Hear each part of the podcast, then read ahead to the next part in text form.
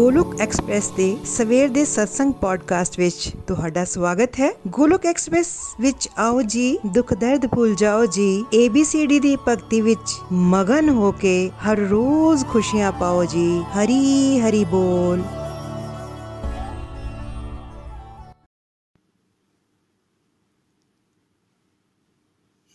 जय श्री कृष्णा चैतन्य प्रभु नित्यानंदा श्री अद्वैत गदाधार श्रीवासादि गौर भक्त वृंदा हरे कृष्ण हरे कृष्ण कृष्ण कृष्ण, हरे हरे हरे राम हरे राम राम राम, हरे हरे।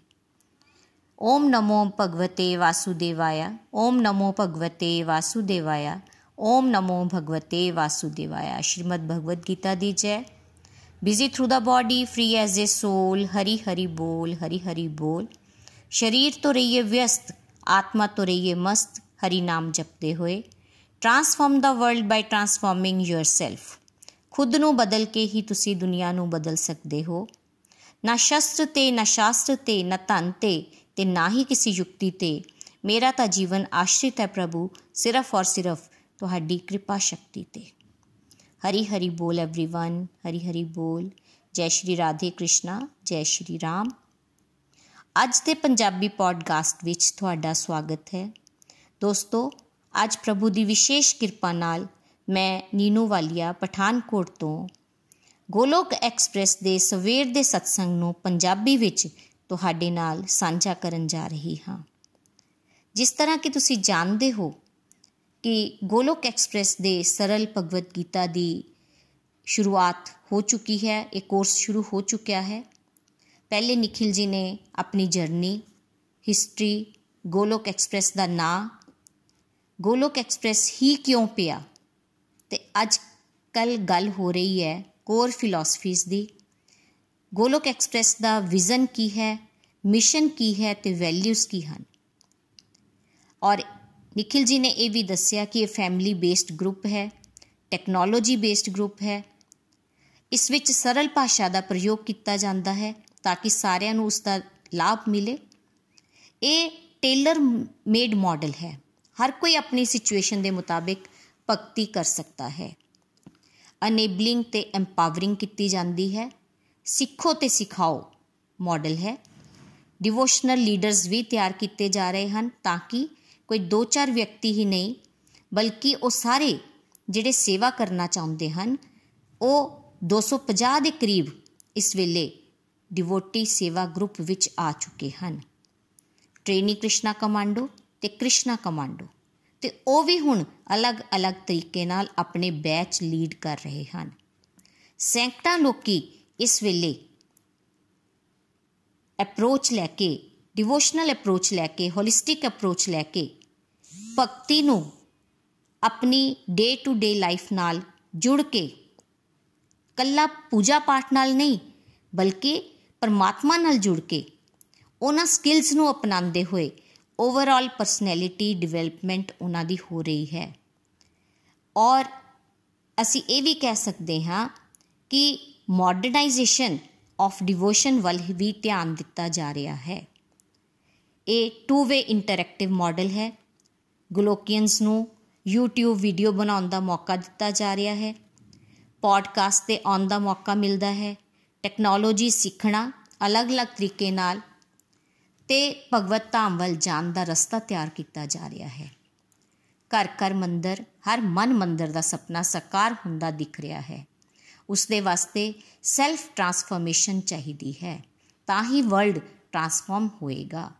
ਉਸ ਵਾਸਤੇ ਨikhil ji ਨੇ ਵਿਚਾਰ, ਆਚਾਰ ਤੇ ਪ੍ਰਚਾਰ ਤੇ ਵੀ ਗੱਲ ਕੀਤੀ। ਇਹ ਗੱਲਾਂ ਨੂੰ ਸਿੱਖ ਕੇ ਆਪਣੇ ਜੀਵਨ ਵਿੱਚ ਅਸੀਂ ਉਤਾਰਨੀਆਂ ਹਨ। Love your path but respect others ਇਸ ਤੇ ਵੀ ਗੱਲ ਹੋਈ।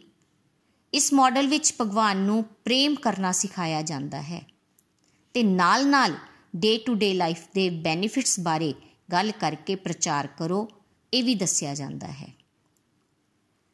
ਭਗਤੀ ਕਰਨ ਨਾਲ ਸਾਡੀ ਡਿਟੈਚਮੈਂਟ ਹੋਏਗੀ ਉਸ ਨੂੰ ਅਸੀਂ ਇੰਟਰਨਲ ਰੱਖਣਾ ਹੈ ਤੇ ਜਿਹੜੇ ਲਾਭ ਹੋ ਰਹੇ ਹਨ, ਉਹ ਲੋਕਾਂ ਨਾਲ ਸਾਂਝਾ ਕਰਨੇ ਹਨ। ਇਸ ਵਿੱਚ ਨikhil ji ਨੇ ਇਹ ਵੀ ਦੱਸਿਆ ਕਿ ਅੱਜ ਤੱਕ ਸਾਨੂੰ ਬਹੁਤ ਸਫਲਤਾ ਪ੍ਰਾਪਤ ਹੋਈ। ਇਸ ਕੋਰਸ ਨੂੰ ਕੋਈ ਇਸ ਇੰਟੈਂਸ਼ਨ ਨਾਲ ਨਾ ਕਰੇ ਕਿ ਮੇਰਾ ਮਨ ਸ਼ਾਂਤ ਹੋ ਜਾਵੇਗਾ। ਮੈਨੂੰ ਭਗਵਦ ਗੀਤਾ ਦੇ ਕੁਝ ਸ਼ਲੋਕ ਸਮਝ ਆਉਣਗੇ। ਇੰਟੈਂਸ਼ਨ ਹੁਣ ਇਹ ਬਣਾਉਣ ਦੀ ਜ਼ਰੂਰਤ ਹੈ ਕਿ ਇਹ ਗੋਲੋਕ ਐਕਸਪ੍ਰੈਸ ਦਾ ਮਿਸ਼ਨ ਨਹੀਂ, ਬਲਕਿ ਸਾਡਾ ਸਾਰਿਆਂ ਦਾ ਮਿਸ਼ਨ ਹੈ। ਅਸੀਂ ਵੀ ਤਾਂ ਸਾਰੇ ਚਾਹੁੰਦੇ ਹਾਂ ਕਿ ਸਾਡਾ ਦੇਸ਼ ਨਸ਼ਿਆਂ ਤੋਂ ਮੁਕਤ ਹੋਵੇ। ਪਹਿਲੀ ਵਾਰੀ ਨikhil ji ਨੇ ਆਪਣੇ ਅੰਦਰ ਦੀਆਂ ਗੱਲਾਂ ਨੂੰ ਖੁੱਲ੍ਹ ਕੇ ਸਾਡੇ ਸਾਰਿਆਂ ਨਾਲ ਸਾਂਝਾ ਕੀਤੀਆਂ। ਇਸ ਭਰੋਸੇ ਨਾਲ ਕਿ ਅਸੀਂ ਉਹਨਾਂ ਦੇ ਡਿਵਾਈਨ ਵਿਜ਼ਨ ਦਾ ਸਨਮਾਨ ਕਰੀਏ। ਈਸ਼ਵਰ ਦੀ ਸੇਵਾ ਕਰਨ ਤੋਂ ਕਦੇ ਕਤਰਾਣਾ ਨਹੀਂ। ਅੱਜ ਨikhil ji ਨੇ ਤਿੰਨ ਹੋਰ ਮੁੱਦਿਆਂ ਤੇ ਗੱਲ ਕੀਤੀ। ਸਭ ਤੋਂ ਪਹਿਲੇ ਕਿ ਇਹ ਮਾਡਲ ਟੋਟਲੀ ਫਾਈਨਾਂਸ ਫ੍ਰੀ ਹੈ। ਨikhil ji ਦਾ ਇਹ ਕਹਿਣਾ ਹੈ ਕਿ ਬਚਪਨ ਤੋਂ ਹੀ ਉਹ ਫੀਲ ਕਰ ਰਹੇ ਸਨ ਕਿ ਜਦੋਂ ਤੁਸੀਂ ਕੋਈ ਸੰਸਥਾ ਜੁਆਇਨ ਕਰਦੇ ਹੋ, ਤੇ ਉੱਥੇ ਚੰਦੇ ਦੀ ਗੱਲ ਹੋਣੀ ਸ਼ੁਰੂ ਹੋ ਜਾਂਦੀ ਹੈ। ਤੇ ਇਸ ਕਰਕੇ ਉਹ ਚਾਹੁੰਦੇ ਹੋਏ ਵੀ ਵਿਅਕਤੀ ਭਗਤੀ ਨਹੀਂ ਕਰ ਸਕਦਾ। ਉਸ ਨੂੰ ਲੱਗਦਾ ਹੈ ਕਿ ਚੜਾਵਾ ਚੜਾਣਾ ਪਵੇਗਾ ਤੇ ਰਸਤੇ ਤੋਂ ਹੀ ਉਹ ਭਟਕ ਜਾਂਦਾ ਹੈ ਕਿ ਪੈਸਾ ਤਾਂ ਸਾਡੇ ਕੋਲ ਅੱਗੇ ਹੀ ਨਹੀਂ ਹੈ। ਮੈਂ ਤਾਂ ਆਪਣੇ ਮਨ ਦੀ ਸ਼ਾਂਤੀ ਚਾਹੁੰਦਾ ਸੀ ਪਰ ਇੱਥੇ ਤੇ ਪੈਸੇ ਦੀ ਮੰਗ ਕਰ ਦਿੱਤੀ ਗਈ। ਤਾਂ ਜੋ ਪੈਸੇ ਦੇ ਕੇ ਵੀ ਕਿਤੇ ਮੇਰੇ ਘਰ ਦੇ ਨਾਰਾਜ਼ ਹੀ ਨਾ ਹੋ ਜਾਣ। ਮੰਨ ਲਓ ਕਿ ਕਿਸੇ ਦੇ ਹਸਬੰਡ ਜੁੜੇ ਹਨ ਕਿਸੇ ਸੰਸਥਾ ਨਾਲ, ਪਰ ਵਾਈਫ ਨਹੀਂ ਹਲੇ ਜੁੜੀ। ਔਰ ਹਸਬੰਡ ਕੰਟਰੀਬਿਊਟ ਕਰਨਾ ਚਾਹੁੰਦਾ ਹੈ ਉਸ ਦੇ ਅੰਦਰ ਸੇਵਾ ਭਾਵ ਆ ਗਿਆ। ਉਸ ਦੇ ਮਨ ਵਿੱਚ ਆਇਆ ਕਿ ਮੈਂ ਕੁਝ ਥੋੜੇ ਜੇ ਪੈਸੇ ਡੋਨੇਟ ਕਰਾਂ। ਤੇ ਜਦੋਂ ਵਾਈਫ ਨੂੰ ਪਤਾ ਚੱਲਿਆ ਤੇ ਉਹਨੇ ਬੋਲਣਾ ਸ਼ੁਰੂ ਕਰ ਦਿੱਤਾ। ਜਾਂ ਇਸ ਦਾ ਉਲਟਾ ਵੀ ਹੋ ਸਕਦਾ ਹੈ ਕਿ ਵਾਈਫ ਜੁੜ ਜਾਂਦੀ ਹੈ ਕਿਸੇ ਸੰਸਥਾ ਨਾਲ, ਪਰ ਹਸਬੰਡ ਨੂੰ ਚੰਗਾ ਨਹੀਂ ਲੱਗਦਾ। ਇਸ ਤਰ੍ਹਾਂ ਦੀਆਂ ਪ੍ਰੋਬਲਮਸ ਆਮ ਹੀ ਦੇਖਣ ਨੂੰ ਸਾਨੂੰ ਮਿਲ ਜਾਂਦੀਆਂ ਹਨ। ਉਹਨਾਂ ਨੂੰ ਲੱਗਦਾ ਹੈ ਕਿ ਇਸ ਸੰਸਥਾ ਦੀ ਅਟੈਚਮੈਂਟ ਤਾਂ ਫਿਰ ਪੈਸੇ ਨਾਲ ਹੈ। ਭਗਤੀ ਦਾ ਤਾਂ ਇੱਥੇ ਕੋਈ ਲੈਣਾ ਦੇਣਾ ਹੀ ਨਹੀਂ ਹੈ। ਕਈ ਜਗ੍ਹਾ ਤੋਂ ਬਾਰ-ਬਾਰ ਪੈਸੇ ਮੰਗੇ ਜਾਂਦੇ ਹਨ। ਇਨਸਾਨ ਮਨਾ ਨਹੀਂ ਕਰ ਪਾਉਂਦਾ। ਤੇ ਇਸ ਚੱਕਰ ਵਿੱਚ ਡਿਵੋਸ਼ਨ ਦਾ ਲਾਸ ਹੋਣ ਲੱਗ ਪੈਂਦਾ ਹੈ। ਕੁਝ ਲੋਕ ਸੱਚੀ ਫਾਈਨੈਂਸ਼ੀਅਲੀ ਇੰਨੇ ਸਟਰੋਂਗ ਨਹੀਂ ਹੁੰਦੇ।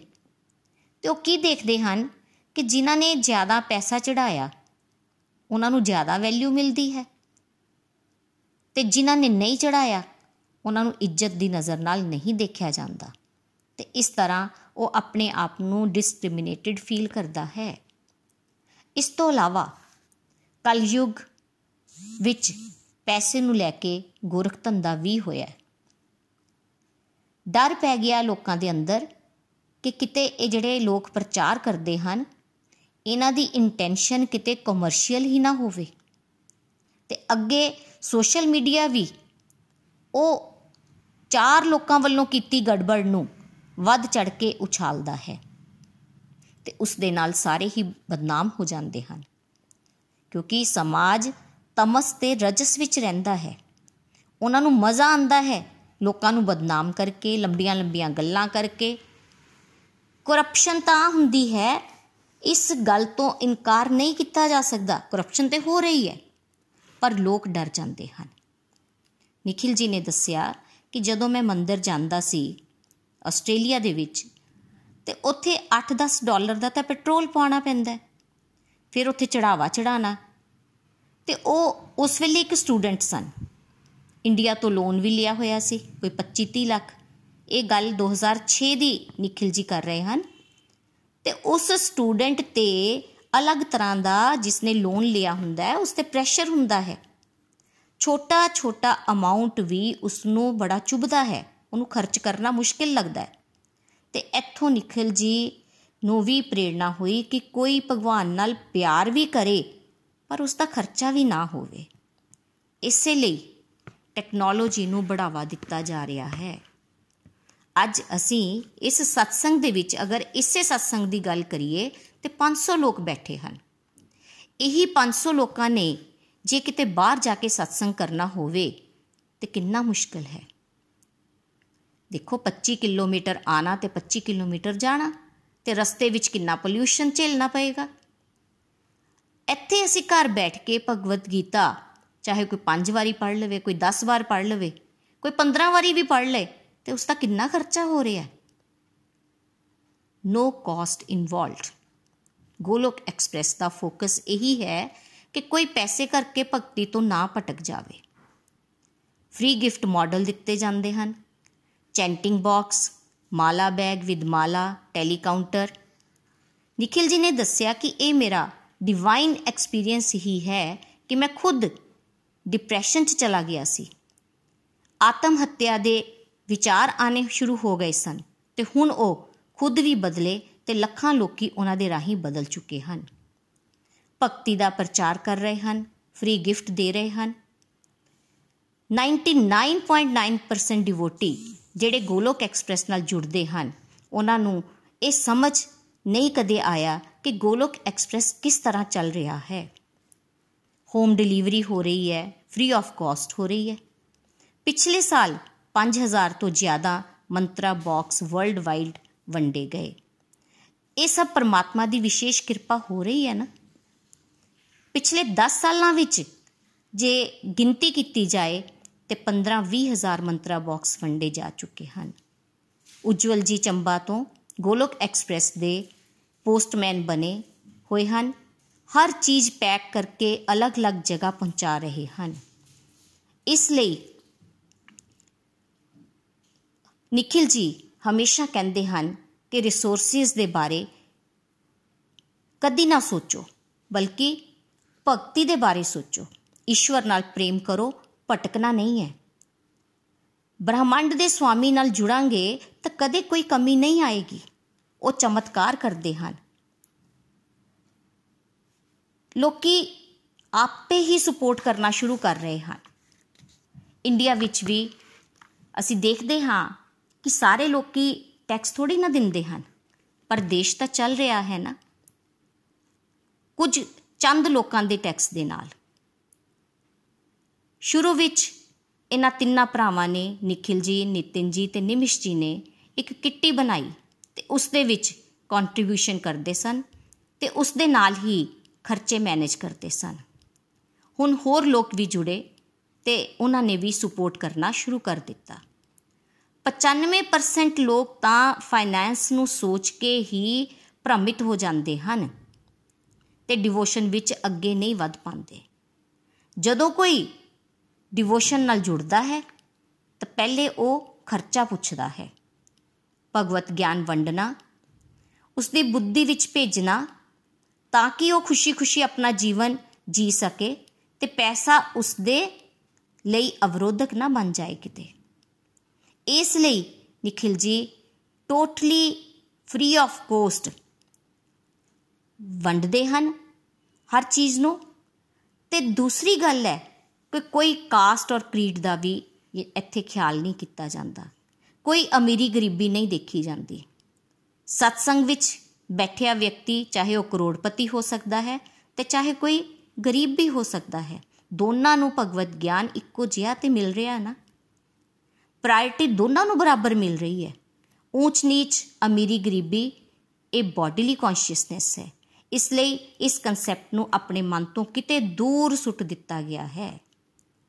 ਗਿਆਨ ਲਈ ਕੋਈ ਇੱਕ ਵਾਰੀ ਲਏ 10 ਵਾਰੀ ਲਏ ਤੇ ਅੱਗੇ ਫ੍ਰੀ ਵਿੱਚ ਵੰਡੇ। ਜਿੰਨੀਆਂ ਹੈਲਦੀ ਚੀਜ਼ਾਂ ਪਰਮਾਤਮਾ ਨੇ ਉਹ ਸਾਰੀਆਂ ਫ੍ਰੀ ਤਾਂ ਵੰਡੀਆਂ ਹਨ, ਚਾਹੇ ਉਹ ਹਵਾ ਹੋਵੇ, ਪਾਣੀ ਹੋਵੇ ਜਾਂ ਆਕਸੀਜਨ ਹੋਵੇ। ਅੱਜ ਤਾਂ ਪਾਣੀ ਵੀ ਇਨਸਾਨ ਨੇ ਬੋਤਲ ਵਿੱਚ ਪੈਕ ਕਰਕੇ ਵੇਚਣਾ ਸ਼ੁਰੂ ਕਰ ਦਿੱਤਾ। ਤੇ ਜੇ ਤੁਸੀਂ ਕੋਵਿਡ ਦੀ ਸਿਚੁਏਸ਼ਨ ਨੂੰ ਦੇਖੋ ਤੇ ਆਕਸੀਜਨ ਵੀ ਕਿੰਨੀ ਬਿੱਕੀ ਹੈ। ਸਾਡਾ ਇੰਡੀਅਨ ਕਲਚਰ ਤਾਂ ਇਹ ਹੁੰਦਾ ਸੀ ਕਿ ਜੇ ਕੋਈ ਪੰਦੀ ਦੂਰੋਂ ਨੇੜੇ ਦਾ ਵੀ ਦੂਰ ਨੇੜੇ ਦਾ ਵੀ ਹੋਏ ਤੇ ਜੇ ਕੋਲੋਂ ਲੰਘ ਰਿਹਾ ਤੇ ਉਸ ਨੂੰ ਬਗੈਰ ਚਾਹ, ਪਾਣੀ, ਜਾਨ ਨਹੀਂ ਸੀ ਦਿੱਤਾ ਜਾਂਦਾ। ਤੇ ਨikhil ji ਦੱਸਦੇ ਹਨ ਕਿ ਆਸਟ੍ਰੇਲੀਆ ਵਿੱਚ ਪਾਣੀ ਦੀ ਕੀਮਤ ਪੈਟਰੋਲ ਤੋਂ ਵੀ ਜ਼ਿਆਦਾ ਹੈ। ਨikhil ji ਨੇ ਸਭ ਨੂੰ ਇਹ ਸਲਾਹ ਦਿੱਤੀ ਕਿ ਤੁਸੀਂ ਵੀ ਭਗਵਤ ਗਿਆਨ ਫ੍ਰੀ ਵਿੱਚ ਲਵੋ ਤੇ ਉਸ ਨੂੰ ਅੱਗੇ ਵੰਡੋ। ਇਸ ਦੇ ਨਾਲ ਕਿੰਨੇ ਲੋਕਾਂ ਦਾ ਤੁਸੀਂ ਕਲਿਆਣ ਕਰ ਸਕਦੇ ਹੋ? ਦੂਸਰਾ, ਅੱਜ ਜਿਸ ਮੁੱਦੇ ਤੇ ਗੱਲ ਕੀਤੀ ਗਈ ਕਿ appreciation leads to positive chain reaction ਕਿ ਪ੍ਰਸ਼ੰਸਾ ਕਰਨ ਦੇ ਨਾਲ ਰਿਸ਼ਤਿਆਂ ਵਿੱਚ ਮਿਠਾਸ ਆਉਂਦੀ ਹੈ। ਅੱਜ ਸਮਾਜ ਤਮੋਗੁਣ ਪ੍ਰਧਾਨ ਹੋਣ ਕਾਰਨ 네ਗੇਟਿਵਿਟੀ ਦਾ ਚੇਨ ਰਿਐਕਸ਼ਨ ਬਣ ਚੁੱਕਿਆ ਹੈ। ਅਸੀਂ ਇਸ ਚੇਨ ਰਿਐਕਸ਼ਨ ਨੂੰ ਤੋੜਨਾ ਚਾਹੁੰਦੇ ਹਾਂ। ਨikhil ji ਨੇ ਦੱਸਿਆ ਕਿ ਬਚਪਨ ਵਿੱਚ ਚੰਗੇ ਨੰਬਰ ਆਏ ਤਾਂ ਕਿਸੇ ਨੇ ਐਪਰੀਸ਼ੀਏਟ ਨਹੀਂ ਕੀਤਾ। ਜਾਂ ਹਸਬੰਡ ਵਾਈਫ ਨੂੰ ਜੇ ਕਿਤੇ ਐਪਰੀਸ਼ੀਏਟ ਕਰ ਦਿੱਤਾ ਜਾਵੇ, ਤਾਂ ਕੀ ਉਹਨਾਂ ਦਾ ਕੋਈ ਖਰਚਾ ਹੋ ਰਿਹਾ ਹੈ? ਨikhil ji ਨੇ ਇਹ ਕੁਆਲਿਟੀ ਆਪਣੇ ਅੰਦਰ ਡਿਵੈਲਪ ਕੀਤੀ ਤੇ ਉਹਨਾਂ ਨੂੰ ਲਾਈਫ ਲੌਂਗ ਹੈਲਪ ਮਿਲੀ। ਫਰੈਂਡਸ ਤੋਂ ਪਿਆਰ ਹੀ ਮਿਲਿਆ, ਕਿਉਂਕਿ ਤੁਹਾਡੇ ਨਾਲ ਕਿਸੇ ਦੀ ਦੁਸ਼ਮਣੀ ਨਹੀਂ ਹੁੰਦੀ। ਕਿਸੇ ਦੀ ਚੰਗੀ ਕੁਆਲਿਟੀ ਨੂੰ ਹਾਈਲਾਈਟ ਕਰ ਦਈਏ ਐਪਰੀਸ਼ੀਏਟ ਕਰਕੇ, ਤੇ ਇਹ ਵੀ ਇੱਕ ਵਿਜ਼ਡਮ ਹੀ ਹੈ। ਗਲਤ ਕੁਆਲਿਟੀ ਦੀ ਨਿੰਦਾ ਕਰਨਾ ਤਾਂ ਹਰ ਕਿਸੇ ਨੂੰ ਆਉਂਦਾ ਹੈ, ਪਰ ਚੰਗੀ ਨੂੰ ਸਰਾਹਨਾ ਇਹ ਇੱਕ ਚੰਗੀ ਚੁਆਇਸ ਹੈ। ਇਸ ਤਰ੍ਹਾਂ ਕਰਨ ਦੇ ਨਾਲ ਉਸ ਬੰਦੇ ਦਾ ਕੌਨਫੀਡੈਂਸ ਵਧੇਗਾ ਉਸ ਨੂੰ ਸ਼ਕਤੀ ਮਿਲੇਗੀ, ਖੁਸ਼ੀ-ਖੁਸ਼ੀ ਉਹ ਆਪਣੇ ਕੰਮ ਵੱਲ ਜ਼ਿਆਦਾ ਧਿਆਨ ਦੇ ਪਾਏਗਾ। ਸੰਬੰਧਾਂ ਵਿੱਚ ਇੱਕ ਪੁਲ ਬਣੇਗਾ। ਰਿਸ਼ਤਿਆਂ ਵਿੱਚ ਜੇ ਇੱਕ ਦੂਜੇ ਨੂੰ ਸਰਾਇਆ ਹੋਵੇਗਾ ਤੇ ਪੋਜ਼ਿਟਿਵਿਟੀ ਦੀਆਂ ਸੇਵਿੰਗਸ ਹੋਣਗੀਆਂ। ਤੇ ਜੇ ਕਿਤੇ ਉਸ ਨੂੰ ਮੰਨ ਲਓ ਕਦੀ ਫੀਡਬੈਕ ਦੇਣਾ ਵੀ ਪੈ ਗਿਆ, ਤਾਂ ਉਹ ਤੁਹਾਡੀ ਗੱਲ ਨੂੰ ਬੜੇ ਧਿਆਨ ਨਾਲ, ਬੜੀ ਰਿਸਪੈਕਟਫੁਲੀ ਸੁਨੇਗਾ ਕਿਉਂਕਿ ਕਦੀ ਤੁਸੀਂ ਉਹਨੂੰ ਸਰਾਇਆ ਸੀ ਤੇ ਅੱਜ ਤੁਸੀਂ ਉਹਨੂੰ ਫੀਡਬੈਕ ਦੇ ਰਹੇ ਹੋ। ਤੇ ਜੇ ਕੁਝ 네ਗੇਟਿਵ ਕਹਿ ਵੀ ਰਿਹਾ ਹੈ, ਤਾਂ ਉਸ ਨੂੰ ਇਹ ਲੱਗੇਗਾ ਕਿ ਮੇਰੀ ਭਲਾਈ ਲਈ ਹੀ ਇਹ ਗੱਲ ਕਹਿ, ਕਹੀ ਜਾ ਰਹੀ ਹੈ। ਇੱਕ ਆਦਮੀ ਜਿਹੜਾ ਹਮੇਸ਼ਾ ਕਮੀਆਂ ਹੀ ਦੇਖਦਾ ਰਹਿੰਦਾ ਹੈ, ਉਸ ਤੋਂ ਤੁਸੀਂ ਚਿੜ ਜਾਓਗੇ। ਕਈ ਵਾਰ ਤਾਂ ਇੰਨੀ ਚਿੜ ਹੋ ਜਾਂਦੀ ਹੈ ਕਿ ਇੱਕ ਦੂਜੇ ਦੀ ਸ਼ਕਲ ਦੇਖਣਾ ਵੀ ਇਨਸਾਨ ਪਸੰਦ ਨਹੀਂ ਕਰਦਾ। ਆਮ ਤੌਰ ਤੇ ਅਲੱਗ-ਅਲੱਗ ਆਰਗੇਨਾਈਜੇਸ਼ਨਸ ਵਿੱਚ ਇੱਕ ਦੂਜੇ ਦੀ ਟੰਗ ਖਿੱਚੀ ਜਾਂਦੀ ਹੈ। ਪੋਲਿਟਿਕਸ ਚੱਲਦੀ ਹੈ। ਨikhil ji ਨੇ ਨੂੰ ਲੱਗਿਆ ਕਿ ਇੱਕ ਐਸੀ ਸਪਿਰਚੁਅਲ ਆਰਗੇਨਾਈਜੇਸ਼ਨ ਹੋਣੀ ਚਾਹੀਦੀ ਹੈ ਜਿਸ ਤਰ੍ਹਾਂ ਇੱਕ ਛੋਟਾ ਬੱਚਾ ਚੱਲਣਾ ਸਿੱਖਦਾ ਹੈ, ਉਹ ਇੱਕ ਦੋ ਕਦਮ ਚੱਲਦਾ ਹੈ। ਉਸਦੇ ਮਾਤਾ-ਪਿਤਾ ਕੀ ਕਹਿੰਦੇ ਹਨ? Wow, great! ਚਲੋ ਚਲੋ! ਵੈਲ ਡਨ ਬੇਟਾ, ਯੂ ਕੈਨ ਡੂ ਇਟ! ਫਿਰ ਉਹ ਗਿਰ ਗਿਆ ਤੇ ਇਹ ਨਹੀਂ ਕਿਹਾ ਜਾਂਦਾ ਕਿ ਉਹ ਹੋ, ਤੂੰ ਗਿਰ ਗਿਆ। ਤੇ ਕੀ ਕਹਿੰਦੇ ਹਨ? ਕੋਈ ਗੱਲ ਨਹੀਂ, ਫਿਰ ਉੱਠ ਬੇਟਾ। ਐਪਰੀਸੀਏਸ਼ਨ ਇੱਕ ਇੰਨਾ ਪਾਵਰਫੁਲ ਟੂਲ ਹੈ ਕਿ ਇਸ ਦੀਆਂ ਛੋਟੀਆਂ-ਛੋਟੀਆਂ ਡੋਜ਼ਿਸ ਦੇ ਨਾਲ ਛੋਟੇ-ਛੋਟੇ ਇੰਜੈਕਸ਼ਨਸ ਦੇ ਨਾਲ ਉਸ ਵਿਅਕਤੀ ਦਾ ਸਵਾਭਿਮਾਨ ਬਰਕਰਾਰ ਰਹਿੰਦਾ ਹੈ, ਉਸ ਦਾ ਕੌਨਫੀਡੈਂਸ ਵੱਧਦਾ ਹੈ, ਉਸ ਦੀ ਪਰਸਨੈਲਿਟੀ ਐਨਹਾਂਸ ਹੋਣ ਲੱਗ ਪੈਂਦੀ ਹੈ। ਜਿਹੜੇ ਲੋਕ ਡਿਪਰੈਸ਼ਨ ਵਿੱਚ ਚਲੇ ਜਾਂਦੇ ਹਨ, ਉਹਨਾਂ ਨੂੰ ਵੀ ਕਿਤੇ ਨਾ ਕਿਤੇ ਸਮਾਜ ਤੋਂ ਕੜਵਾਹਟ ਹੀ ਮਿਲੀ ਹੋਣੀ ਹੈ। ਗੋਲੋਕ ਐਕਸਪ੍ਰੈਸ ਵਿੱਚ ਕਈ ਵਾਰੀ ਅਸੀਂ ਰਿਵਿਊਜ਼ ਦਿੰਦੇ ਆ ਨikhil ਜੀ ਨੂੰ ਪਤਾ ਲੱਗ ਜਾਂਦਾ ਹੈ ਕਿ ਗਲਤ ਹੈ, ਪਰ ਉਸ ਨੂੰ ਉਹ ਉਸੇ ਵੇਲੇ ਨਹੀਂ ਟੋਕਦੇ, ਬਲਕਿ ਜਦੋਂ 2-3 ਸਾਲ ਹੋ ਜਾਂਦੇ ਹਨ, ਫਿਰ ਉਸ ਦੀ ਗਲਤੀ ਨੂੰ ਸੁਧਾਰਿਆ ਜਾਂਦਾ ਹੈ। ਉਹਨਾਂ ਦਾ ਕਹਿਣਾ ਹੈ ਕਿ ਕਿਸੇ ਦੇ ਨਵੇਂ-ਨਵੇਂ ਪ੍ਰਯਾਸ ਦੀ ਸਰਾਹਨਾ ਕਰਨੀ ਚਾਹੀਦੀ ਹੈ। ਕਿ ਉਸਨੇ ਕੁਝ ਕੋਸ਼ਿਸ਼ ਤਾਂ ਕੀਤੀ ਤੇ ਕੋਸ਼ਿਸ਼ ਕਰਨ ਵਾਲੇ ਦੀ ਫਿਰ ਕਦੀ ਹਾਰ ਨਹੀਂ ਹੁੰਦੀ। ਉਹ ਪਹਿਲੇ ਗਲਤ ਬੋਲੇਗਾ ਤੇ ਥੋੜਾ ਥੋੜਾ ਜਦੋਂ ਉਹਨੂੰ ਪ੍ਰਸ਼ੰਸਾ ਮਿਲਦੀ ਹੈ, ਸਰਾਹਨਾ ਮਿਲਦੀ ਹੈ, ਤੇ ਫਿਰ ਉਹ ਪ੍ਰਯਾਸ ਕਰਦਾ ਕਰਦਾ ਇੱਕ ਦਿਨ ਕੌਨਫੀਡੈਂਸ ਉਸ ਦੇ ਵਿੱਚ ਆ ਜਾਂਦਾ ਹੈ। ਗੋਲੋਕ ਐਕਸਪ੍ਰੈਸ ਵਿੱਚ ਇਹੀ ਤਾਂ ਹੋਇਆ। ਲੋਕਾਂ ਦੇ ਵਿੱਚ ਇਨਫੀਰੀਅਰਿਟੀ ਕੰਪਲੈਕਸ ਸੀ ਕਿ ਉਹ ਤਾਂ ਘਰ ਦੀ ਇੱਕ ਬਾਈ ਬਣ ਕੇ ਰਹਿ ਗਏ। ਤੇ ਅੱਜ ਉਹਨਾਂ ਦੇ ਮਾਧਿਅਮ ਨਾਲ ਸੈਂਕੜਾਂ ਲੋਕਾਂ ਨੂੰ ਉਹ ਐਮਪਾਵਰ ਕਰ ਰਹੇ ਹਨ। ਵਰਲਡ ਵਾਈਡ ਬੱਚਿਆਂ ਨੂੰ ਮੋਟੀਵੇਟ ਕਰ ਪਾ ਰਹੇ ਹਨ। ਇਹ ਗੱਲ ਹੋ ਰਹੀ ਹੈ ਚੰਬਾ ਦੇ ਰਜਨੀ ਜੀ। ਰੀਹੈਬਿਲੀਟੇਸ਼ਨ ਸੈਂਟਰ ਵਿੱਚ ਦੇਹਰਾਦੂਨ ਦੇ ਉਹ ਉੱਥੇ ਲੈਕਚਰ ਦੇ ਰਹੇ ਹਨ।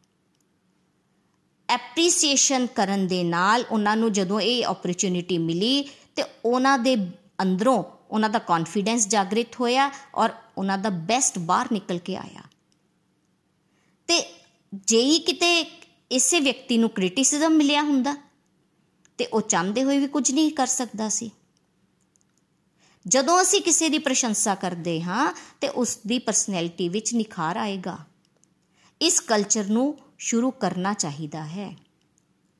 ਕਿਸੇ ਦੀ ਫਾਈਨੈਂਸ਼ੀਅਲ ਮੈਨੇਜਮੈਂਟ ਚੰਗੀ ਹੈ ਤਾਂ ਨikhil ਜੀ ਕੀ ਕਰਦੇ ਹਨ? ਉਸ ਦੀ ਕੁਆਲਿਟੀ ਨੂੰ ਐਪਰੀਸ਼ੀਏਟ ਕਰਦੇ ਹਨ ਕਿ ਬੇ ਤੂੰ ਤਾਂ ਬਹੁਤ ਚੰਗਾ ਕਰ ਰਹੀ ਹੈ, ਮੈਤੋਂ ਤਾਂ ਮੈਨੇਜ ਨਹੀਂ ਹੁੰਦਾ। ਇਸ ਐਸਾ ਕਹਿਣ ਦੇ ਨਾਲ ਆਪਣੇ ਆਪ 'ਚ ਹੀ ਵਿਅਕਤੀ ਦੇ ਵਿਨਮਰਤਾ ਆਉਂਦੀ ਹੈ। ਮੰਨ ਲਓ ਜੇ ਮਦਰ ਨੇ ਖਾਣਾ ਚੰਗਾ ਬਣਾ ਲਿਆ ਤੇ ਉਹਨਾਂ ਨੂੰ ਐਪਰੀਸ਼ੀਏਟ ਕਰ ਦਿਓ। ਪਰ ਇਹ ਵੀ ਦੇਖਿਆ ਜਾਂਦਾ ਹੈ ਕਿ ਸਾਡੇ ਇੰਡੀਅਨ ਕਲਚਰ ਵਿੱਚ ਲੱਗਦਾ ਹੈ ਕਿ ਸ਼ਾਇਦ ਕਿਸੇ ਨੂੰ ਸਰਾਹ ਸਰਾਹਨਾ ਮਿਲ ਗਈ ਤਾਂ ਉਹਦਾ ਕਿਤੇ ਦਿਮਾਗ ਹੀ ਨਾ ਖਰਾਬ ਹੋ ਜਾਏ। ਜੀਵਨ ਖਤਮ ਹੋ ਜਾਂਦਾ ਹੈ ਦੋਸਤੋ, ਪਰ ਵਿਅਕਤੀ ਤਰਸ ਰਿਹਾ ਹੁੰਦਾ ਹੈ ਕਿ ਉਸ ਨੂੰ ਕੋਈ ਚਾਰ ਚੰਗੇ ਸ਼ਬਦ ਵੀ ਬੋਲ ਦੇਵੇ। ਖਰਚਾ 2 ਰੁਪਏ ਦਾ ਵੀ ਨਹੀਂ ਹੁੰਦਾ ਤੇ ਰਿਸ਼ਤੇ ਕਿੰਨੇ ਸੁਧਰ ਜਾਂਦੇ ਹਨ। ਤੇ ਮੰਨ ਲਓ ਕਿਸੇ ਨੇ ਤੁਹਾਡਾ ਆਪਣਾ ਹੀ ਬੇਟਾ ਹੈ ਉਸਨੇ ਆਈਐਸ ਕਲੀਅਰ ਕਰ ਲਈ ਜਾਂ ਆਈਆਈਟੀ ਕਲੀਅਰ ਕੀਤੀ ਹੈ ਪਰ ਉਹ ਅੱਛਾ ਇਨਸਾਨ ਤਾਂ ਬਣ ਸਕਦਾ ਹੈ ਵੱਡੀਆਂ ਡਿਗਰੀਆਂ ਤਾਂ ਉਸਨੇ ਹਾਸਲ ਕਰ ਲਈਆਂ ਪਰ ਅੰਦਰੋਂ ਉਹ ਡਿਪਰੈਸਡ ਹੈ ਕਿਉਂ ਹੋਇਆ ਇਸ ਤਰ੍ਹਾਂ ਕਿਉਂਕਿ ਉਸ ਨੂੰ ਪ੍ਰਸ਼ੰਸਾ ਨਹੀਂ ਮਿਲੀ ਤੇ ਆਪਸ ਦੇ ਵਿੱਚ ਸਾਡਾ ਪਿਆਰ ਵੀ ਬਣਿਆ ਰਹੇ। ਸੇਵਾ ਸਮਝ ਕੇ ਅਸੀਂ ਐਪਰੀਸ਼ੀਏਟ ਕਰਨਾ ਸ਼ੁਰੂ ਕਰ ਦਈਏ। ਕਿਸੇ ਦੇ ਘਰ ਵਿੱਚ ਕੋਈ ਹੈਲਪਰ ਹੈ, ਉਹ ਗਲਤ ਕੰਮ ਕਰਦੀ ਹੈ, ਪਰ ਉਸ ਦੀ ਇੱਕ ਚੰਗੀ ਕੁਆਲਿਟੀ ਨੂੰ ਸਾਨੂੰ ਐਪਰੀਸ਼ੀਏਟ ਕਰ ਦੇਣਾ ਚਾਹੀਦਾ ਹੈ। ਭਗਤੀ ਨਾਲ ਜੋ ਔਰ ਜੇ ਉਸ ਦੇ ਅੰਦਰ ਕੋਈ ਕਮੀਆਂ ਹਨ, ਤਾਂ ਉਹਨਾਂ ਨੂੰ ਓਵਰਲੁੱਕ ਕਰ ਦਿਓ। ਚੰਗੀ ਕੁਆਲਿਟੀ ਨੂੰ ਹਾਈਲਾਈਟ ਕਰੋ। ਐਕਸਪ੍ਰੈਸ ਕਰ ਦਿਓ ਫੀਲਿੰਗਸ ਨੂੰ ਉਹਨਾਂ ਦੇ ਸਾਹਮਣੇ। ਨikhil ji ਨੇ ਸਭ ਨੂੰ ਪ੍ਰੋਮਿਸ ਕਰਨ ਲਈ ਕਿਹਾ ਕਿ ਇਹ ਕੁਆਲਿਟੀ ਨੂੰ ਸਾਰੇ ਅਪਣਾਓ। ਕੋਈ ਖਰਚਾ ਵੀ ਨਹੀਂ ਇਹਦੇ ਵਿੱਚ ਤਾਂ ਹੋਣ ਵਾਲਾ। ਇਹ ਸਾਰੇ ਸੇਵਾ ਦੇ ਪ੍ਰੀ ਮਾਡਲਸ ਦੱਸੇ ਜਾ ਰਹੇ ਹਨ। ਸੇਵਾ ਕਿਤੇ ਬਾਹਰ ਨਹੀਂ ਕਰਨੀ, ਘਰ ਤੋਂ ਹੀ ਸ਼ੁਰੂ ਕਰ ਦਿਓ। ਤੇ ਇੱਕ ਹੋਰ ਅੱਜ ਤੀਸਰੀ ਜੋ ਗੱਲ ਕੀਤੀ ਗਈ, ਤੀਸਰੇ ਮੁੱਦੇ ਤੇ ਕੋਰ ਫਿਲਾਸਫੀ ਕਿ ਸਾਡੇ ਸਮਾਜ ਦੇ ਵਿੱਚ ਬਹੁਤ ਗਲਤ ਧਾਰਨਾ ਹਨ ਕਿ ਭਗਤੀ ਬੁਢਾਪੇ ਲਈ ਹੁੰਦੀ ਹੈ ਜਾਂ ਭਗਤੀ ਲਈ ਸਮਾਂ ਨਹੀਂ ਹੈ, ਭਗਤੀ ਲਈ ਘਰ-ਬਾਰ ਛੱਡਣਾ ਪੈਂਦਾ ਹੈ। ਪ੍ਰੋਫੈਸ਼ਨਲ ਲਾਈਫ ਨਾਲ ਕੋਈ ਲੈਣਾ ਦੇਣਾ ਹੀ ਨਹੀਂ ਹੈ ਭਗਤੀ ਦਾ ਜਾਂ ਸੂਤਕ ਪਾਤਕ ਵਿੱਚ ਭਗਤੀ ਨਹੀਂ ਕਰਨੀ ਚਾਹੀਦੀ। ਇਹ ਸਾਰੀਆਂ ਗਲਤ ਧਾਰਨਾਵਾਂ ਦੇ ਪ੍ਰਤੀ ਨikhil ji ਨੂੰ ਪਰਮਾਤਮਾ ਵੱਲੋਂ ਇੱਕ ਪ੍ਰੇਰਣਾ ਆਈ ਕਿ ਇੱਕ ਐਸਾ ਮਾਡਲ ਤਿਆਰ ਕੀਤਾ ਜਾਵੇ ਜਿਸ ਦੇ ਵਿੱਚ ਲੋਕਾਂ ਨੂੰ ਭਗਤੀ ਨਾਲ ਜੁੜੇ ਪ੍ਰਸ਼ਨਾਂ ਦੇ ਉੱਤਰ ਮਿਲ ਸਕਣ। ਇਹ ਸਭ ਹੈ ਤਾਂ ਕਾਮਨ ਗੱਲਾਂ ਹਨ। ਇਹਨਾਂ ਮਿਸਕਨਸੈਪਸ਼ਨਸ ਨੂੰ ਤੋੜਨ ਲਈ ਅਲੱਗ-ਅਲੱਗ ਵੀਡੀਓਜ਼ ਪ੍ਰਭੂ ਕਿਰਪਾ ਨਾਲ ਨikhil ji ਦੁਆਰਾ ਬਣਾਏ ਗਏ। ਪੂਰੇ ਦਾ ਪੂਰਾ ਸਰਲ ਭਗਵਦ ਗੀਤਾ ਦਾ ਕੋਰਸ ਇਸ ਤਰ੍ਹਾਂ ਡਿਜ਼ਾਈਨ ਕੀਤਾ ਗਿਆ ਹੈ ਕਿ ਤੁਹਾਨੂੰ ਪ੍ਰਸ਼ਨ ਨਹੀਂ ਪੁੱਛਣੇ ਪੈਣਗੇ। ਇੱਕ ਸਾਲ ਜੇ ਕੋਈ ਲਗਾਤਾਰ ਸਤਸੰਗ ਲਗਾਏਗਾ ਤਾਂ ਉਸ ਨੂੰ ਹਰ ਪ੍ਰਸ਼ਨ ਦਾ ਉੱਤਰ ਆਪਣੇ ਆਪ ਮਿਲ ਜਾਏਗਾ। ਭਗਵਾਨ ਦੀ ਕਿਰਪਾ ਹੋਏਗੀ। ਕਿ ਜੇ ਮੈਂ ਸਵੇਰੇ ਨਹੀਂ ਉੱਠਿਆ ਤੇ ਭਗਤੀ ਦਾ ਸਮਾਂ ਤਾਂ ਨਿਕਲ ਗਿਆ, ਮੈਂ ਅੱਜ ਨਾਤਾ ਨਹੀਂ, ਭਗਤੀ ਨਹੀਂ ਹੋ ਸਕਦੀ। ਤੁਲਸੀ ਮਾਲਾ ਤਾਂ ਵਿਧਵਾ ਪਾਉਂਦੀਆਂ ਹਨ। ਇਸ ਤਰ੍ਹਾਂ ਦੇ ਕਈ ਹੋਰ ਵੀ ਮਿੱਥ ਜਿਹੜੇ ਸਾਡੇ ਅੰਦਰ ਘਰ ਕਰ ਚੁੱਕੇ ਸਨ ਤੇ ਨikhil ji ਨੇ ਉਹਨਾਂ ਨੂੰ ਤੋੜਨ ਦੀ ਕੋਸ਼ਿਸ਼ ਕੀਤੀ। ਭਗਤੀ ਦੇ ਗਹਿਰੇ ਵਿਸ਼ਿਆਂ ਤੇ ਚਰਚਾ ਹੋਏਗੀ ਬਾਅਦ ਵਿੱਚ। ਬਟ ਇੰਪੋਰਟੈਂਟ ਇਹ ਹੈ ਕਿ ਇੱਕ ਨਵ ਸਾਧਕ ਦੇ ਦਿਮਾਗ ਵਿੱਚ ਗਲਤ ਧਾਰਨਾਵਾਂ ਉਹ ਘਾਸ-ਫੂਸ ਦੀ ਤਰ੍ਹਾਂ ਹੁੰਦੀਆਂ ਹਨ। ਪਹਿਲੇ ਉਹਨਾਂ ਨੂੰ ਦੂਰ ਕੀਤਾ ਜਾਵੇ ਤੇ ਉਹ ਨਵ ਸਾਧਕ ਕੀ ਕਰ ਸਕਦਾ ਹੈ? ਮਿਥ ਬਸਟਰਸ ਦੀ ਪਲੇਲਿਸਟ ਦੇਖਣਾ ਸ਼ੁਰੂ ਕਰੇ। ਉਸ ਨੂੰ ਉਸ ਤੋਂ ਕਲੈਰਿਟੀ ਹੋਣੀ ਸ਼ੁਰੂ ਹੋ ਜਾਏਗੀ। ਆਉਣ ਵਾਲੇ ਸਤਸੰਗਾਂ ਨੂੰ ਡੈਡੀਕੇਟ ਕੀਤਾ ਜਾਏਗਾ ਕਿ ਇਹ ਮਿਸਕਨਸੈਪਸ਼ਨ ਦੂਰ ਹੋ ਸਕਣ। ਖੁਦ ਤਾਂ ਸਿੱਖਣਾ ਹੈ। ਪਰ ਜੇ ਕਿਤੇ ਸਾਨੂੰ ਕੋਈ ਐਸਾ ਵਿਅਕਤੀ ਮਿਲੇ ਜਿਹੜਾ ਬਹਿਸ ਕਰੇ, ਤਾਂ ਉਸ ਨੂੰ ਵੀ ਅਸੀਂ ਸਮਝਾ ਸਕੀਏ। ਸਾਨੂੰ ਭਗਵਾਨ ਦਾ ਵਕੀਲ ਬਣਨਾ ਹੈ। ਐਸਾ ਵਕੀਲ ਬਣਨਾ ਹੈ ਕਿ ਤੁਹਾਡੀ ਬਾਣੀ ਦੀ ਪਾਵਰ ਵਿੱਚ ਇੰਨੀ ਤਾਕਤ ਹੋਵੇ ਕਿ ਉਹ ਸਮਝ ਸਕੇ। ਜਾਂ ਸਰੈਂਡਰ ਕਰੇ ਕਿ ਮੈਨੂੰ ਵੀ ਇਸ ਰਸਤੇ ਤੇ ਫਿਰ ਚਲਾਓ। ਤੀਸਰੇ ਕ੍ਰਿਟਿਸਿਜ਼ਮ ਮਿਲ ਲਿਆ ਤੇ ਵਿਚਲਿਤ ਨਹੀਂ ਹੋ ਜਾਣਾ। ਇਹ ਗਲੋਕੀਅਨਸ ਵਾਸਤੇ ਰਸਤਾ ਨਹੀਂ ਹੈ। ਭਗਵਾਨ ਦੀ ਭਗਤੀ ਦੀ ਸ਼ਕਤੀ ਤੇ ਵਿਸ਼ਵਾਸ ਹੋਣਾ ਚਾਹੀਦਾ ਹੈ। ਕਨਸੈਪਚੁਅਲ ਕਲੈਰਿਟੀ ਹੋਣੀ ਚਾਹੀਦੀ ਹੈ ਕਿ ਅਸੀਂ ਦੂਸਰੇ ਨੂੰ ਵੀ ਕਨਵਿੰਸ ਕਰ ਸਕੀਏ। ਜੇ ਕੋਈ ਭਗਵਾਨ ਦਾ ਨਿਰਾਦਰ ਕਰਦਾ ਹੈ, ਤਾਂ ਉਸ ਨੂੰ ਵੀ ਪਿਆਰ ਨਾਲ ਸਮਝਾਉਣਾ ਹੈ। ਮਿਸਕਨਸੈਪਸ਼ਨਸ ਦੇ ਟੌਪਿਕ ਇੰਨੇ ਪਿਆਰੇ ਤਰੀਕੇ ਨਾਲ ਕਰਾਏ ਜਾਣਗੇ ਕਿ ਤੁਹਾਨੂੰ ਉਸ ਜਗ੍ਹਾ ਤੇ ਖੜਾ ਕਰ ਵੀ ਦਿੱਤਾ ਜਾਏ ਤੇ ਤੁਹਾਨੂੰ ਉਸ ਕ੍ਰਿਟਿਸਿਜ਼ਮ ਨੂੰ ਵੀ ਤੁਸੀਂ ਡੀਲ ਕਰ ਸਕੋਗੇ। ਜਿਹੜਾ 5 ਸਾਲ ਲਗਾਤਾਰ ਸਤਸੰਗ ਲਗਾ ਲਏਗਾ, ਉਹ ਹਜ਼ਾਰ ਲੋਕਾਂ ਦੇ ਸਾਹਮਣੇ ਖੜਾ ਹੋ ਕੇ ਬੋਲ ਸਕਦਾ ਹੈ ਤੇ ਇੱਕ ਦਿਨ ਉਹ ਵੀ ਸ਼ਰਨਾਗਤ ਹੋ ਜਾਣਗੇ, ਜਿਹੜੇ ਕਦੀ ਬਹਿਸ ਕਰਦੇ ਸਨ। ਇਹੀ ਗੋਲੋਕ ਐਕਸਪ੍ਰੈਸ ਦਾ ਲਕਸ਼ ਹੈ। ਇਸ ਤੋਂ ਬਾਅਦ ਨਿਤਿਨ ਜੀ ਨੇ ਕਿਹਾ ਕਿ ਨikhil ਜੀ, ਅੱਜ ਤੁਹਾਡੀਆਂ ਗੱਲਾਂ ਨੂੰ ਸੁਣ ਕੇ ਤੇ ਸੱਚ ਵਿੱਚ ਜੋਸ਼ ਆ ਗਿਆ। ਸ਼ਬਦਾਂ ਨਾਲ ਉਸ ਦੀ ਵਿਵੇਚਨਾ ਨਹੀਂ ਹੋ ਸਕਦੀ। ਜਿਹੜਾ 5 ਸਾਲ ਲਗਾਤਾਰ ਚੱਲ ਪੈਂਦਾ ਹੈ ਉਸ ਨੂੰ ਡਿਫੈਂਡ ਕਰਨਾ ਵੀ ਆ ਜਾਂਦਾ ਹੈ ਤੇ ਉਹ ਕਨਵਿੰਸ ਵੀ ਕਰ ਸਕਦਾ ਹੈ। ਅੱਗੇ ਨਿਤਿਨ ਜੀ ਨੇ ਸਤਸੰਗ ਨੂੰ ਵਧਾਉਂਦੇ ਹੋਏ ਸਾਡੇ ਨਾਲ ਗੱਲ ਕੀਤੀ ਕਿ ਫਾਈਨੈਂਸਿਸ ਬਾਰੇ ਗੋਲੋਕ ਐਕਸਪ੍ਰੈਸ ਦੇ ਵਿੱਚ ਕੋਈ ਗੱਲਬਾਤ ਨਹੀਂ ਹੁੰਦੀ ਹੈ। ਗੋਲੋਕ ਐਕਸਪ੍ਰੈਸ ਵਿੱਚ ਫੋਕਸ ਡਿਵੋਸ਼ਨ ਤੇ ਰਹੇ, ਨਾ ਕਿ ਪੈਸੇ ਤੇ। ਉਹਨਾਂ ਦੇ ਸਭ ਦੇ ਪਰਸਨਲ ਐਕਸਪੀਰੀਅੰਸ ਇਹੀ ਰਹੇ ਕਿ ਜਿੱਥੇ ਵੀ ਜੁੜੋ, ਗੱਲ ਪੈਸੇ ਦੀ ਹੁੰਦੀ ਹੈ। ਭਗਵਾਨ ਦੇ ਰਸਤੇ ਤੇ ਚੱਲਣ ਲਈ ਜ਼ਰੂਰਤ ਹੈ, ਜੇ ਪੈਸੇ ਦੀ ਹੈ, ਤੇ ਪਰਮਾਤਮਾ ਉਸ ਦਾ ਇੰਤਜ਼ਾਮ ਆਪੇ ਹੀ ਕਰ ਦਿੰਦੇ ਹਨ। ਇਸ ਸ਼ਰਧਾ ਤੇ ਵਿਸ਼ਵਾਸ ਨਾਲ ਸਾਨੂੰ ਚੱਲਦੇ ਰਹਿਣਾ ਚਾਹੀਦਾ ਹੈ। ਦੁਰਭਾਗੇ ਇਹ ਹੈ ਕਿ ਅਸੀਂ ਪੈਸੇ ਨੂੰ ਹੀ ਭਗਵਾਨ ਮੰਨ ਲੈਂਦੇ ਹਾਂ। ਇਸ ਕਾਰਨ ਪੈਸੇ ਨੂੰ ਪ੍ਰਮੋਟ ਕੀਤਾ ਜਾਂਦਾ ਹੈ। ਪਰ ਨikhil ਜੀ ਨੂੰ ਇਹ ਲੱਗਦਾ ਸੀ ਕਿ ਜਿੱਥੇ ਵੀ ਜਾਓ, ਉੱਥੇ ਕਮਰਸ਼ੀਅਲ ਫੀਲਿੰਗ ਆਉਣ ਲੱਗ ਪੈਂਦੀ ਸੀ। ਇਨਸਿਕਿਉਰਿਟੀਜ਼ ਆ ਜਾਂਦੀਆਂ ਸਨ। ਇਸ ਕਾਰਨ ਉਹਨਾਂ ਨੇ ਹਰ ਚੀਜ਼ ਫ੍ਰੀ ਦੇਣ ਦਾ ਟੀਚਾ ਮਿਥ ਲਿਆ। ਕੁਝ ਐਸੇ ਡਿਵੋਟੀ ਵੀ ਜੁੜ ਗਏ ਜਿਨ੍ਹਾਂ ਨੇ ਸਪੋਰਟ ਕਰਨਾ ਸ਼ੁਰੂ ਕਰ ਦਿੱਤਾ। ਫਾਈਨੈਂਸਿਸ ਨੂੰ ਲੈ ਕੇ ਮਿਸਕਨਸੈਪਸ਼ਨ ਹੈ ਕਿ ਇਹ ਤਾਂ ਪੈਸੇ ਕਮਾਉਣ ਦਾ ਬਹੁਤ ਚੰਗਾ ਤਰੀਕਾ ਹੈ। ਨਿਤਿਨ ਜੀ ਦੱਸ ਰਹੇ ਹਨ ਕਿ ਸੁਣਨ ਨੂੰ ਮਿਲਦਾ ਹੈ ਕਿ ਇਹਨਾਂ ਸਮੇਂ ਦੇ ਇੰਨਾ ਸਮੇਂ ਦੇ ਰਹੇ ਹੋ ਤੁਸੀਂ ਤੇ ਤੁਹਾਨੂੰ ਕੀ ਮਿਲਦਾ ਕੁਝ ਤਾਂ ਬੰਦਾ ਹੋਏਗਾ। ਨਿਤਿਨ ਜੀ ਨੂੰ ਇਹ ਕਿਹਾ ਗਿਆ ਕਿ ਹੁਣ ਪ੍ਰੈਕਟਿਸ ਕਰਨ ਦੀ ਕੀ ਲੋੜ ਹੈ? ਹੁਣ ਤਾਂ ਜ਼ਬਰਦਸਤ ਰਸਤਾ ਤੁਹਾਨੂੰ ਮਿਲ ਗਿਆ ਹੈ। BMW ਤਾਂ ਅੱਗੇ ਹੀ ਚਲਾਉਂਦੇ ਸੀ ਤੇ ਹੁਣ ਕੀ ਹੈਲੀਕਾਪਟਰ ਖਰੀਦਣ ਦੀ ਤਿਆਰੀ ਕਰ ਰਹੇ ਹੋ? ਕਿ ਤੁਹਾਨੂੰ ਸ਼ਾਇਦ ਪ੍ਰਵਚਨ ਕਰਨ ਦੇ ਨਾਲ ਜਾਂ ਭਗਵਦ ਗੀਤਾ ਪੜ੍ਹਾਉਣ ਦੇ ਨਾਲ ਪੈਸੇ ਮਿਲਦੇ ਹਨ। YouTube ਤੇ ਤੁਹਾਡੇ ਵੀਡੀਓਜ਼ ਬਣ ਗਏ, ਖੂਬ ਪੈਸਾ ਕਮਾਉਂਦੇ ਹੋਵੋਗੇ। ਨਿਤਿਨ ਜੀ ਦੱਸ ਰਹੇ ਸਨ ਕਿ ਦੁੱਖ ਤਾਂ ਬਹੁਤ ਲੱਗਦਾ ਸੀ, ਪਰ ਇਹ ਵੀ ਪਤਾ ਸੀ ਕਿ ਸਮਾਜ ਰਜੋਗੁਣ ਅਤੇ ਤਮੋਗੁਣ ਵਿੱਚ ਹੈ, ਰਜੋਗੁਣ ਪ੍ਰਧਾਨ ਹੈ। ਨਿਤਿਨ ਜੀ ਨੇ ਦੱਸਿਆ ਕਿ YouTube ਚੈਨਲ ਦੀ ਕਮਰਸ਼ੀਅਲਾਈਜੇਸ਼ਨ ਉਸ ਤਰ੍ਹਾਂ ਤਾਂ ਹੁੰਦੀ ਹੈ, ਪਰ ਉਹਨਾਂ ਨੇ ਇਹ ਆਪਸ਼ਨ ਨਹੀਂ ਲਈ ਹੋਈ। ਉਹਨਾਂ ਦਾ ਇਹੀ ਫੋਕਸ ਹੁੰਦਾ ਹੈ ਕਿ ਕਮਰਸ਼ੀਅਲਾਈਜੇਸ਼ਨ ਦਾ ਵਿਸ਼ਾ ਉੱਠੇ ਹੀ ਨਾ। ਫੋਕਸ ਕੀ ਹੈ? ਕਿ ਭਗਵਾਨ ਨਾਲ ਜੁੜਨਾ ਤੇ ਹੋਰ ਲੋਕਾਂ ਨੂੰ ਜੋੜਨਾ। ਗੋਲੋਕ ਐਕਸਪ੍ਰੈਸ ਦਾ ਕੋਈ ਕਮਰਸ਼ੀਅਲ ਵਿਜ਼ਨ ਨਹੀਂ ਹੈ। ਸਪੋਟੀਫਾਈ ਤੇ ਪੋਡਕਾਸਟ ਅਸੀਂ ਹੁਣ ਸੁਣ ਰਹੇ ਹਾਂ। ਹਰ ਚੀਜ਼ਾਂ ਵਿੱਚ ਕਮਰਸ਼ੀਅਲਾਈਜੇਸ਼ਨ ਬਲੌਕ ਕਰ ਦਿੱਤੀ ਗਈ ਹੈ। ਜਿਹੜੇ ਲੋਕ ਜੁੜ ਰਹੇ ਹਨ, ਉਹ ਸਾਰੇ ਰਿਲੈਕਸਡ ਫੀਲ ਕਰ ਰਹੇ ਹਨ। ਪੁਰਾਣੇ ਜ਼ਮਾਨੇ ਵਿੱਚ ਨੀਮ ਹਕੀਮ ਪੁਰਾਣੀਆਂ ਬਿਮਾਰੀਆਂ ਠੀਕ ਕਰਦੇ ਸਨ। ਗੱਲ ਹੁੰਦੀ ਸੀ ਕਿ ਉਸ ਦੇ ਹੱਥ ਵਿੱਚ ਸ਼ਫਾ ਹੈ, ਉਹ ਪੈਸੇ ਨਹੀਂ ਲੈਂਦਾ। ਪਰ ਉਹਨਾਂ ਦੀ ਨੈਕਸਟ ਜਨਰੇਸ਼ਨ ਨੇ ਜਦੋਂ ਪੈਸੇ ਲੈਣੇ ਸ਼ੁਰੂ ਕੀਤੇ, ਤੇ ਉਹਨਾਂ ਦੇ ਹੱਥੋਂ ਸ਼ਫਾ ਹੀ ਚਲਾ ਗਿਆ। ਇਸੇ ਤਰ੍ਹਾਂ, ਨikhil ਜੀ ਜਾਂ ਹੋਰ ਕੋਰ ਟੀਮ ਹੈ ਉਸ ਨੂੰ ਵੀ ਪਰਮਾਤਮਾ ਵੱਲੋਂ ਸ਼ਫਾ ਦਿੱਤਾ ਗਿਆ ਹੈ। ਅਗਰ ਤੁਸੀਂ ਇਮਾਨਦਾਰੀ ਦੇ ਨਾਲ ਸੇਵਾ ਸਮਝ ਕੇ ਕੰਮ ਕਰੋਗੇ, ਤੇ ਕਮਰਸ਼ੀਅਲਾਈਜੇਸ਼ਨ ਤੋਂ ਦੂਰ ਰਹੋਗੇ। ਤਾਂ ਐਸਾ ਹੋ ਨਹੀਂ ਸਕਦਾ ਕਿ ਤੁਹਾਡੇ ਦੁਆਰਾ ਬੋਲੇ ਗਏ ਸ਼ਬਦਾਂ ਦੀ ਵੈਲਿਊ ਨਾ ਹੋਵੇ। ਦੂਜਿਆਂ ਦੇ ਜੀਵਨ ਵਿੱਚ ਟਰਾਂਸਫਰਮੇਸ਼ਨ ਨਾ ਆਏ। ਲੋਕ ਡਿਪਰੈਸ਼ਨ ਤੋਂ ਨਿਕਲ ਪਾ ਰਹੇ ਹਨ। ਬਿਮਾਰੀਆਂ ਤੋਂ ਬਚ ਰਹੇ ਹਨ। ਨਸ਼ਿਆਂ ਨੂੰ ਛੱਡ ਪਾ ਰਹੇ ਹਨ। ਕਿਸ ਤਰ੍ਹਾਂ ਭਗਵਦ ਗੀਤਾ ਪੜ੍ਹ ਕੇ। ਸੰਸਾਰਿਕ 네ਗੇਟਿਵਿਟੀਜ਼ ਤੋਂ ਹਟ ਕੇ ਉਹ ਹੁਣ ਪੋਜ਼ਿਟਿਵਿਟੀਜ਼ ਵੱਲ ਵੱਧ ਰਹੇ ਹਨ ਤੇ ਇਸ ਨੂੰ ਸ਼ਫਾ ਹੀ ਤੇ ਸਮਝਣਾ ਚਾਹੀਦਾ ਹੈ।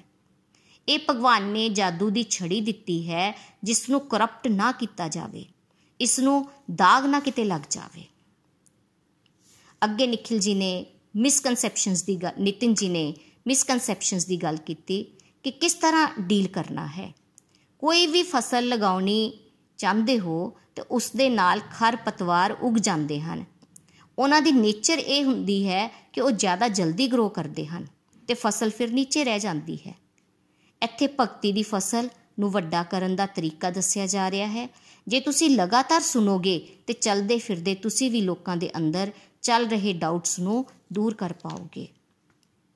ਐਪਰੀਸੀਏਸ਼ਨ ਦੀ ਗੱਲ ਕੀਤੀ ਨਿਤਿਨ ਜੀ ਨੇ ਕਿ ਥੋੜੇ ਜਿਹੇ ਪ੍ਰਯਾਸ ਲਈ ਚਾਪਲੂਸੀ ਨਹੀਂ ਕਰਨੀ, ਜਿਹੜੇ ਕਰਪਟ ਪ੍ਰੈਕਟਿਸਿਸ ਕਰਦੇ ਹਨ, ਆਪਣਾ ਮਤਲਬ ਸਿੱਧ ਕਰਦੇ ਹਨ, ਆਪਣੇ ਫਾਇਦੇ ਵਾਸਤੇ, ਤੇ ਉਹ ਤੇ ਚਾਪਲੂਸੀ ਹੁੰਦੀ ਹੈ। ਪਰ ਰਿਐਲਿਟੀ ਵਿੱਚ ਐਪਰੀਸੀਏਸ਼ਨ ਕੀ ਹੈ? ਕਿ ਚਾਹੇ ਉਹ ਘਰ ਹੋਵੇ ਜਾਂ ਸਾਡਾ ਵਰਕ ਪਲੇਸ ਹੋਵੇ, ਉੱਥੇ ਕਿਸੇ ਦੀ ਚੰਗੀ ਕੁਆਲਿਟੀ ਦੀ ਪ੍ਰਸ਼ੰਸਾ ਕਰ ਦੇਣੀ ਚਾਹੀਦੀ ਹੈ ਉਸ ਨੂੰ ਉਸ ਦੀ ਸਰਾਹਨਾ ਕਰਨੀ ਚਾਹੀਦੀ ਹੈ। ਕਿਸੇ ਵੀ ਆਰਗੇਨਾਈਜੇਸ਼ਨ ਚਲੇ ਜਾਓ, ਉੱਥੇ ਵੀ ਐਪਰੀਸੀਏਸ਼ਨ ਘੱਟ ਹੁੰਦੀ ਹੈ ਤੇ ਕ੍ਰਿਟਿਸਿਜ਼ਮ ਜ਼ਿਆਦਾ ਹੁੰਦਾ ਹੈ। ਗੋਲੋਕ ਐਕਸਪ੍ਰੈਸ ਵਿੱਚ ਆ ਕੇ ਪਤਾ ਚੱਲਿਆ ਕਿ ਚੁਣਿੰਦਾ ਹੀ ਲੋਕ ਡਿਵੋਸ਼ਨ ਦੇ ਰਸਤੇ ਤੇ ਹੈ ਮੈਜੋਰਿਟੀ ਹੈ ਨਹੀਂ ਹੈ। ਵਿਰਲੇ ਨੂੰ ਕਮ ਸੇ ਕਮ ਜਿਹੜਾ ਇੱਕ ਭਗਤੀ ਦੇ ਰਸਤੇ ਤੇ ਚੱਲ ਪਿਆ ਹੈ ਉਸ ਨੂੰ ਐਪਰੀਸੀਏਸ਼ਨ ਤਾਂ ਮਿਲੇ। ਯਾਦ ਕਰਵਾ ਸਕੀਏ ਕਿ ਇਹ ਪਰਮਾਤਮਾ ਤੱਕ ਪਹੁੰਚਣ ਦਾ ਰਸਤਾ ਹੈ ਤੇ ਇੱਥੇ ਦਿਲ ਖੋਲ ਕੇ ਪ੍ਰਸ਼ੰਸਾ ਕਰਨੀ ਹੈ। ਸੱਚਾਈ ਇਹ ਹੈ ਕਿ ਡਿਵੋਸ਼ਨ ਦਾ ਰਸਤਾ ਹੀ ਇੱਕ ਸੱਚਾ ਤੇ ਸੁੱਚਾ ਰਸਤਾ ਹੈ। ਮਿਸ ਅੰਡਰਸਟੈਂਡਿੰਗਸ ਬਹੁਤ ਹਨ ਕਨਫਿਊਜ਼ਨਸ ਬਹੁਤ ਹਨ। ਜਿਹੜੇ ਵਿਅਕਤੀ ਕਨਫਿਊਜ਼ਡ ਰਹਿੰਦੇ ਹਨ, ਨਾ ਉਹ ਖੁਦ ਚੱਲਣਾ ਚਾਹੁੰਦੇ ਹਨ ਤੇ ਨਾ ਦੂਜਿਆਂ ਨੂੰ ਚੱਲਣ ਦਿੰਦੇ ਹਨ। ਖੁੱਲ ਕੇ ਪ੍ਰਸ਼ੰਸਾ ਕਰੀਏ ਤੇ ਕਿਸੇ ਦੇ ਮੁਰਝਾਏ ਚਿਹਰੇ ਤੇ ਸਮਾਈਲ ਦਾ ਭਾਵ ਤਾਂ ਲਿਆ ਸਕੀਏ। ਕਿਸੇ ਦਾ ਕੌਨਫੀਡੈਂਸ ਵਧਾ ਸਕੀਏ। ਜੇ ਕਿਤੇ ਪ੍ਰਮਾਤਮਾ ਨੇ ਸਾਨੂੰ ਮਾਧਿਅਮ ਬਣਾ ਹੀ ਦਿੱਤਾ ਹੈ। ਤੇ ਮੇਰੀ ਵੀ ਦੋਸਤੋ, ਅੱਜ ਦੇ ਸਤਸੰਗ ਤੋਂ ਇਹੀ ਲਰਨਿੰਗ ਲਰਨਿੰਗ ਮਿਲ ਬਣੀ ਕਿ ਮੈਂ ਵੀ ਐਪਰੀਸ਼ੀਏਟ ਕਰਨ ਦੇ ਮਾਮਲੇ ਵਿੱਚ ਬਹੁਤ ਕੰਜੂਸ ਸੀ। ਮੈਨੂੰ ਇਹ ਲੱਗਦਾ ਸੀ ਕਿ ਸ਼ਾਇਦ ਕੋਈ ਇਸ ਨੂੰ ਚਾਪਲੂਸੀ ਨਾ ਸਮਝ ਬੈਠੇ। ਜੇ ਤਾਂ ਕਿਸੇ ਦਾ ਦਿਲੋਂ ਕੁਝ ਚੰਗਾ ਲੱਗਿਆ ਤੇ ਉਸ ਨੂੰ ਤਾਂ ਮੈਂ ਕਹਿ ਦਿੰਦੀ ਸੀ ਤੇ ਨਹੀਂ ਤੇ ਮੈਂ ਚੁੱਪ ਰਹਿੰਦੀ ਸੀ। ਪਰ ਗੋਲੋਕ ਐਕਸਪ੍ਰੈਸ ਵਿੱਚ ਗੋਲੋਕ ਐਕਸਪ੍ਰੈਸ ਵਿੱਚ ਆ ਕੇ ਮੈਂ ਇਸ ਕੁਆਲਿਟੀ ਨੂੰ ਅਡਾਪਟ ਕੀਤਾ ਤੇ ਖੁੱਲ ਕੇ ਇਸ ਦਾ ਇਸਤੇਮਾਲ ਕੀਤਾ। ਚਾਹੇ ਫਿਰ ਉਹ ਘਰ ਹੋਵੇ ਜਾਂ ਬਾਹਰ ਉਸ ਦਾ ਇੰਪੈਕਟ ਚੰਗੇ ਰਿਜ਼ਲਟਸ ਹੀ ਲੈ ਕੇ ਆਇਆ ਦੂਸਰੇ, ਅੱਜ ਪੈਸੇ ਦੀ ਗੱਲ ਹੋਈ, ਤਾਂ ਕਿਸੇ ਵੀ ਸੰਸਥਾ ਨਾਲ ਜੁੜਨ ਤੋਂ ਪਹਿਲਾਂ ਜਦੋਂ ਪਤਾ ਲੱਗਦਾ ਸੀ ਕਿ ਉੱਥੇ ਤਾਂ ਐਂਟਰੀ ਫੀ ਹੈ ਜਾਂ ਮੈਂਬਰਸ਼ਿਪ ਲੈਣੀ ਪੈਂਦੀ ਹੈ, ਤਾਂ ਸਾਡੇ ਵੱਧੇ ਕਦਮ ਕਈ ਵਾਰ ਪਿੱਛੇ ਹੋ ਜਾਂਦੇ ਹਨ ਕਿ ਇੱਥੇ ਤਾਂ ਇੱਕ ਕੰਡੀਸ਼ਨ ਹੈ। ਤਾਂ ਜੋ ਅਸੀਂ ਉਹ ਫੁੱਲਫਿਲ ਨਾ ਕਰ ਪਾਏ। ਪਰ ਗੋਲੋਕ ਐਕਸਪ੍ਰੈਸ ਵਿੱਚ ਕਦੇ ਫਾਈਨੈਂਸ ਦੀ ਗੱਲ ਨਹੀਂ ਹੋਈ ਸੀ। ਇੱਕ ਵਾਰ ਮੀਟਿੰਗ ਦੇ ਵਿੱਚ ਦੱਸਿਆ ਗਿਆ ਕਿ ਮੰਤਰਾ ਬਾਕਸ, ਚੈਂਟਿੰਗ ਬੈਗ ਵਿਦ ਮਾਲਾ ਟੈਲੀਕਾਊਂਟਰ ਫ੍ਰੀ ਵੰਡੇ ਜਾਂਦੇ ਹਨ। ਤੇ ਮੈਂ ਨikhil ji ਨੂੰ ਪੁੱਛ ਹੀ ਲਿਆ ਕਿ ਨikhil ji ਜਦੋਂ ਦੀ ਮੈਂ ਜੁੜੀ ਹਾਂ, ਤੇ ਮੇਰੇ ਮਨ ਵਿੱਚ ਰੋਜ਼ ਇੱਕ ਸਵਾਲ ਉੱਠਦਾ ਸੀ ਕਿ ਇਹ ਖਰਚਾ ਕੌਣ ਕਰਦਾ ਹੈ? ਤੇ ਨikhil ji ਨੇ ਨਾਲ ਹੀ ਇਹ ਕਿਹਾ ਕਿ ਆਪਣੇ ਆਪ ਪਰਮਪਿਤਾ ਪਰਮੇਸ਼ਵਰ ਉਸ ਦਾ ਇੰਤਜ਼ਾਮ ਕਰ ਦਿੰਦੇ ਹਨ ਜੇਕਰ ਸਾਡੀ ਇੰਟੈਂਸ਼ਨ ਸੇਵਾ ਭਾਵ ਵਾਲੀ ਹੋਵੇ। ਤੇ ਇਸ ਤਰ੍ਹਾਂ ਅੱਜ ਦਾ ਸਤਸੰਗ ਬਹੁਤ ਹੀ ਆਨੰਦਮਈ ਰਿਹਾ, ਬਹੁਤ ਹੀ ਦਿਵਯ ਸਤਸੰਗ ਸੀ ਜਿਦੇ ਵਿੱਚ ਸਾਨੂੰ ਆਪਣੀ ਡੇ ਟੂ ਡੇ ਲਾਈਫ ਨੂੰ ਕਿਸ ਤਰ੍ਹਾਂ ਅਸੀਂ ਨਜਿੱਠਣਾ ਹੈ ਉਸ ਦੇ ਬਾਰੇ ਦੱਸਿਆ ਗਿਆ। ਸ਼੍ਰੀਮਦ ਭਗਵਦ ਗੀਤਾ ਦੀ ਜੈ, ਗੌਰ ਨਿਤਾਈ ਦੀ ਜੈ, ਸ਼੍ਰੀ ਸ਼੍ਰੀ ਰਾਧਾ ਸ਼ਿਆਮ ਸੁੰਦਰ ਦੀ ਜੈ। ਹਰੇ ਕ੍ਰਿਸ਼ਨ ਹਰੇ ਕ੍ਰਿਸ਼ਨ ਕ੍ਰਿਸ਼ਨ ਕ੍ਰਿਸ਼ਨ, ਹਰੇ ਹਰੇ ਹਰੇ ਰਾਮ ਹਰੇ ਰਾਮ ਰਾਮ ਰਾਮ, ਹਰੇ ਹਰੇ। ਹਰੀ ਹਰੀ ਬੋਲ, ਹਰੀ ਹਰੀ ਬੋਲ।